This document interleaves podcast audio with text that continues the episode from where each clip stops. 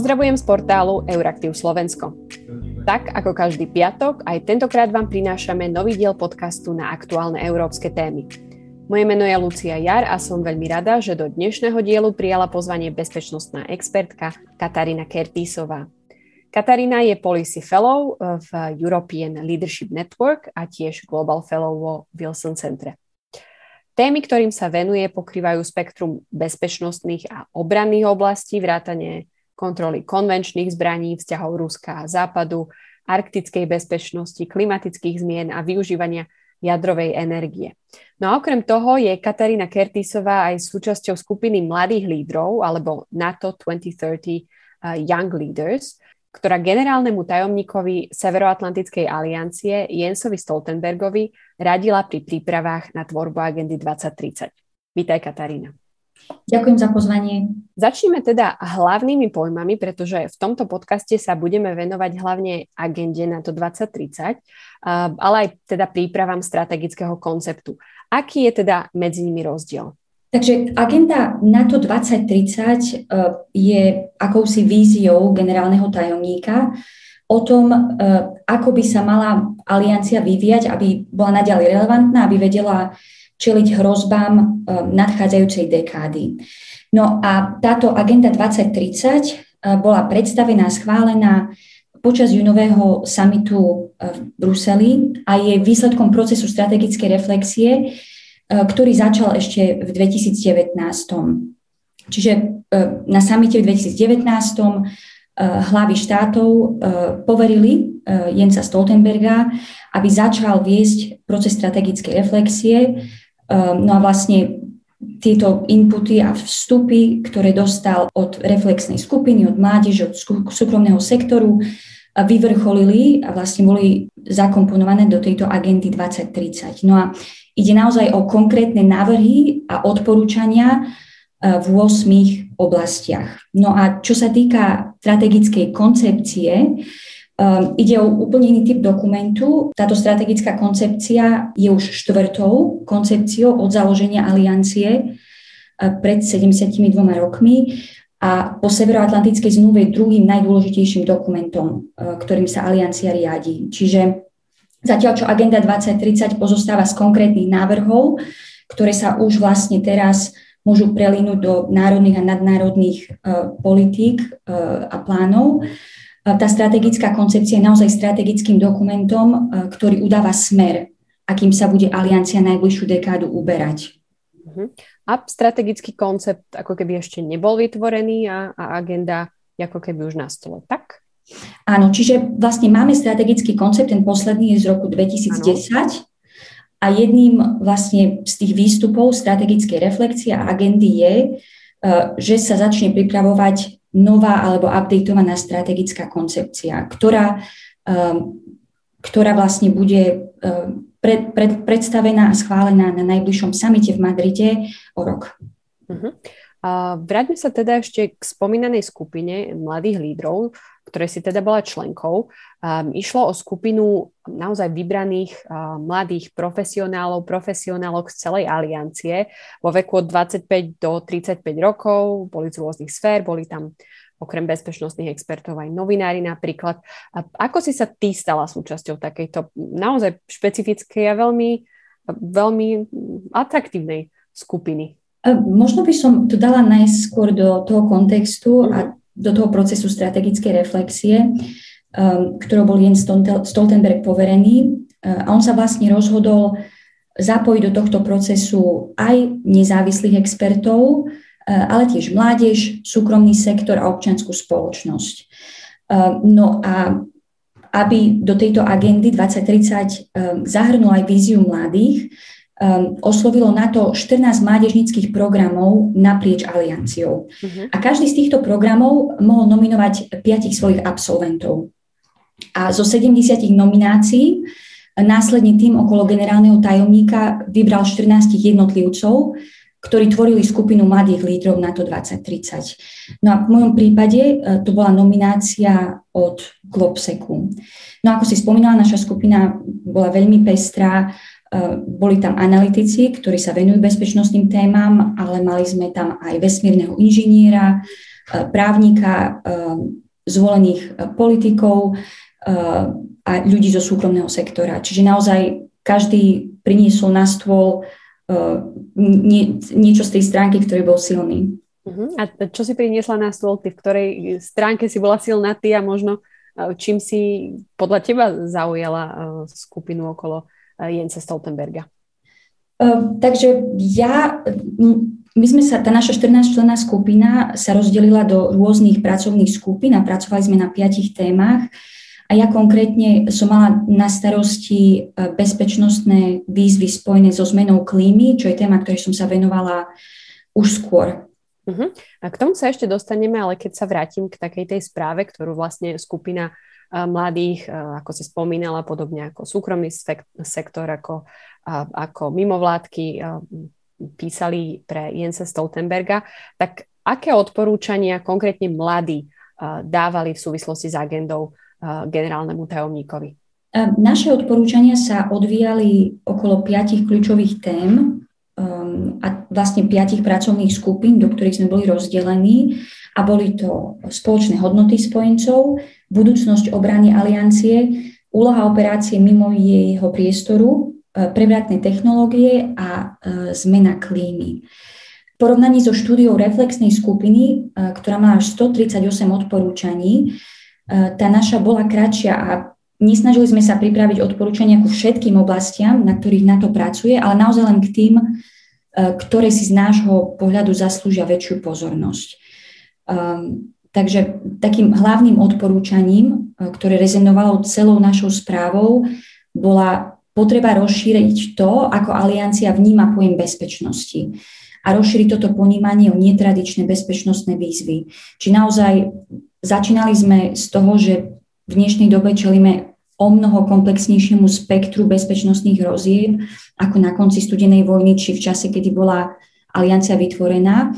A okrem tradičných hrozieb vojnového charakteru, e, dnes naozaj musíme čeliť hrozbám, e, ktoré nepoznajú hranice od medzinárodného terorizmu cez pandémiu a kybernetické útoky až po hrozby spojené so zmenou klímy. Čiže, čiže ta, ta, toto naše hlavné odporúčanie sa týkalo takého e, komplexnejšieho ponímania bezpečnosti. Uh-huh. Odolnosť štátu a spoločnosti je podľa nás základným prvkom toho, ako bude aliancia schopná brániť a odstrašovať um, a teda ako aj realizovať svoje základné úlohy po roku 2030.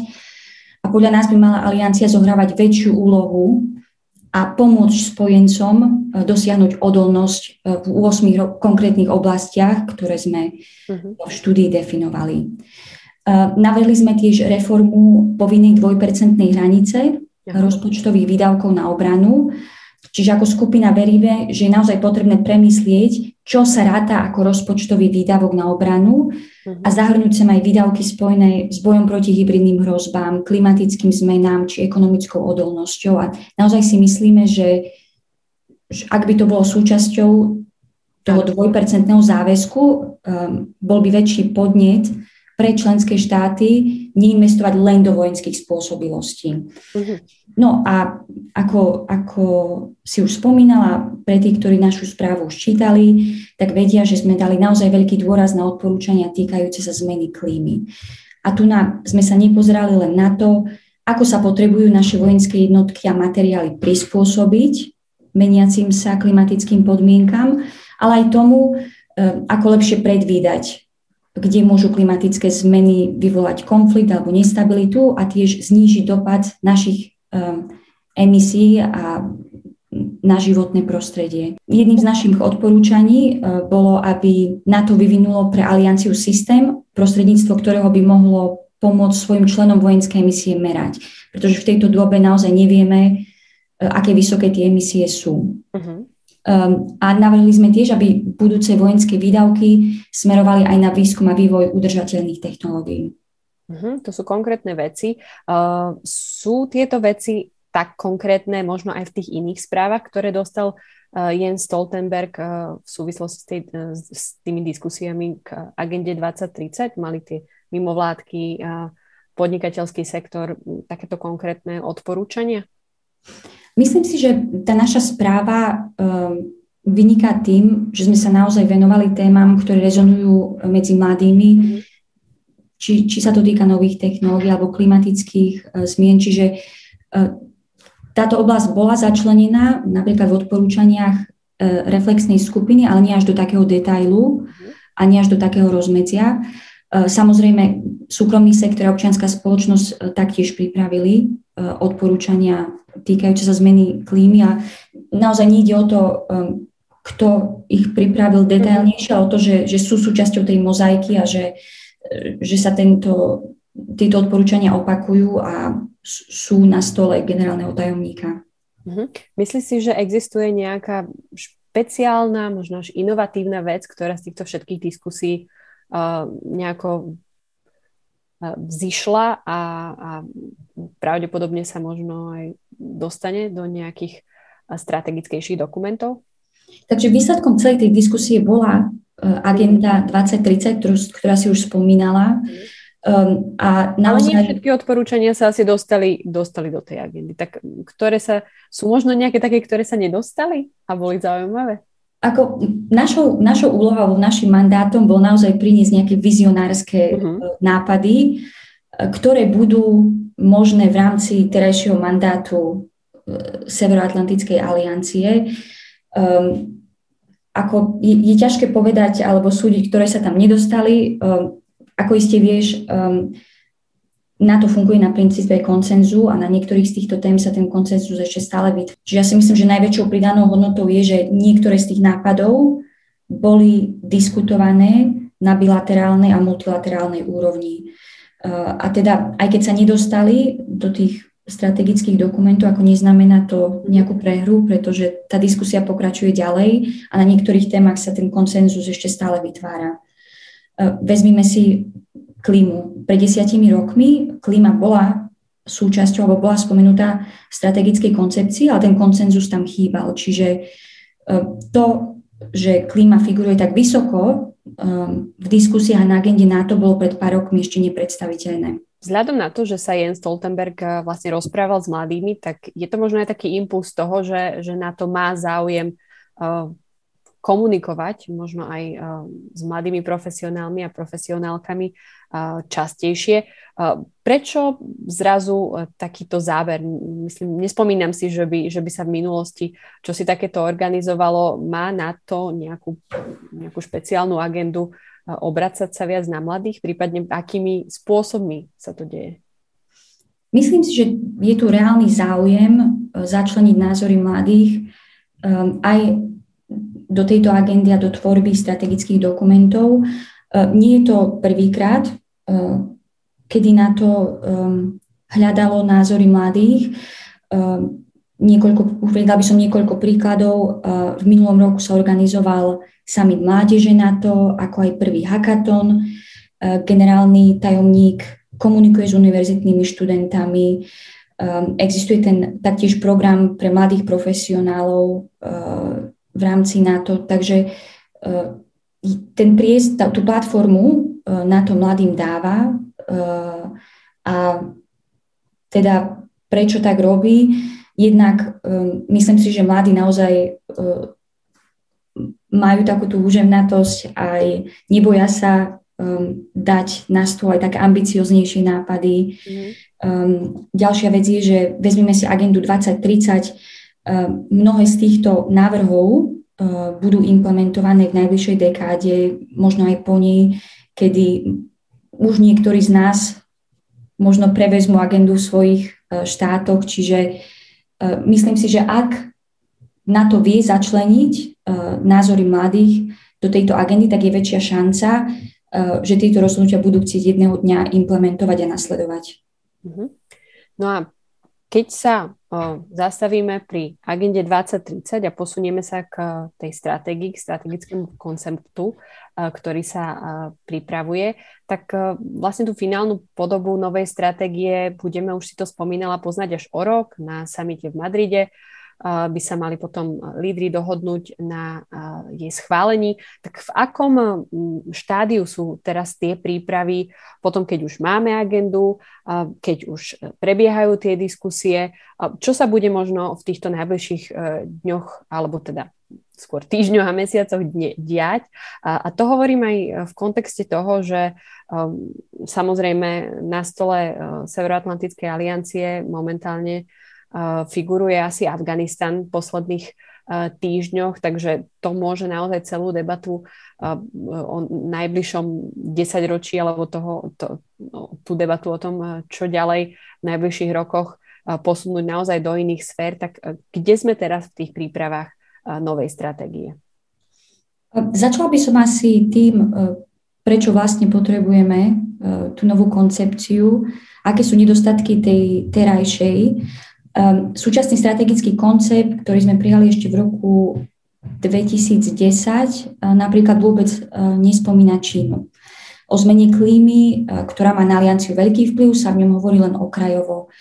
V roku 2010 sa tiež očakávalo skutočné strategické partnerstvo medzi Alianciou a Ruskom a po udalostiach na Ukrajine v roku 2014 e, sú dnes vzťahy aliancie s Moskvou na historickom minime. E, čiže za poslednú dekádu sa bezpečnostné prostredia hrozby, ktorým aliancia čeli, zmenili a tieto a ďalšie skutočnosti by mal nový strategický koncept, ktorým sa aliancia riadi, odrážať. Čiže, čiže vlastne to, toto sú také tie dôvody, prečo pracujeme na novej strategickej koncepcii. No a čo sa týka e, procesu, e, predstavujem si to ako nejaký živý dokument, ktorý tým okolo generálneho tajomníka bude počas e, nasledujúceho roka aktualizovať. Jednak na základe návrhov, ktoré boli odobrené v rámci agendy 2030 a tiež na základe konzultácie a bilaterálnych rokovaní s členmi aliancie. Ako som spomínala, rozhodovanie v NATO je založené na princípe koncenzu, čo v praxi znamená, že akékoľvek rozhodnutie e, a aký, akýkoľvek text tejto stratégie bude musieť byť odsúhlasený všetkými členskými e, štátmi. Hm. Takže to nás ešte čaká, keď Posledná vec, keď sa opýtam ešte na tvoju agendu a debatu o klíme, tak bezpečnostný sektor naozaj má pred sebou ešte dlhú cestu, takej snahe ozelenieť, a teda nemáme na mysli farbu oblečenia a techniky, ale, ale naozaj ten kontext klimatických zmien, tak má aliancia v tejto oblasti isté méty, ktoré chce možno pri zelenej transformácii dosiahnuť a možno to bude teda aj súčasťou stratégie? Ehm, určite ehm, na junovom samite ehm, sa členovia aliancie zaviazali k zníženiu vojenských emisí, aby prispeli k cieľu klimatickej neutrality do roku 2050. A poverili tiež generálneho tajomníka, aby navrhol konkrétny cieľ pre ich zníženie. No, tieto ciele budú dobrovoľné. Na samite bol tiež schválený akčný plán reakcie na klimatické zmeny, ktoré bude musieť aj Slovensko ako člen aliancie naplňať. A taktiež bolo ohlásené plánované založenie Centra excelentnosti, ehm, ktoré sa bude venovať práve vzťahu medzi klimatickými a bezpečnostnými zmenami a ktoré bude eh, založené v Kanade. Čiže klíma nie je pre NATO nová téma, ale naozaj máme politické, politický, politické momentum, e, väčší konsenzus, aby NATO e, v tejto oblasti robilo viac ako doteraz. Ale spomínaš tú dobrovoľnosť, tak, e, tak ako myslíš, že, že sa to vyvrbí celé? Myslím si, že keď NATO pomôže členom aliancie ich vojenské emisie merať, a teda posunieme sa do štádia, kedy bude na to vedieť navrhnúť nejaké ciele. Tieto ciele budú, myslím si, dobrovoľného charakteru. A dôvodom je to, že NATO nie je organizácia, ktorá môže vydávať e, zákony. E, je to úplne iné zviera ako Európska únia e, či Organizácia spojených národov. E, čiže, čiže vlastne to zníženie bude mať skôr odporúčací charakter. Na druhej strane má na to E, ako organizácia inú pridanú hodnotu alebo silnej stránky, ktoré môžu prispieť v tom globálnom boji proti klimatickým zmenám. Spomeniem len niekoľko. Prvou je, sú štandardy, čiže vlastne štandardizačné procesy, ktoré na to nastavuje. A teda nie len ako fungujeme na našich misiách a operáciách, ale aký typ techniky používame. Um, tiež uh, má na to sieť partnerov po celom svete a naozaj cez tie partnerstva, prehlbenie spolupráce uh, máme väčšiu šancu čeliť hrozbám um, toho bezhraničného charakteru od kybernetickej bezpečnosti cez boj proti medzinárodnému terorizmu uh, po uh, klimatické zmeny. Um, no a tiež myslím si, že NATO ako autorita uh, je braná vážne čiže keď krajiny vidia, že vojenská inštitúcia ako NATO berie klímu vážne, tak je väčšia pravdepodobnosť, že aj oni sami budú tento problém brať vážnejšie ako doteraz. A teoreticky môžu inšpirovať aj ďalej. Ďakujem veľmi pekne za rozhovor Kataríne Kertisovej. Ďakujem pekne za pozvanie. No a ďakujem veľmi pekne za počúvanie aj vám, milí poslucháči. Tento podcast vznikol s podporou Divízie verejnej diplomacie Severoatlantickej aliancie. Na jeho príprave spolupracovali Štefan Bako a Lucia Jar. Nezabudnite si vypočuť aj naše ďalšie podcasty, ktoré na portáli Euraktiv Slovensko vychádzajú každý piatok. Do počutia.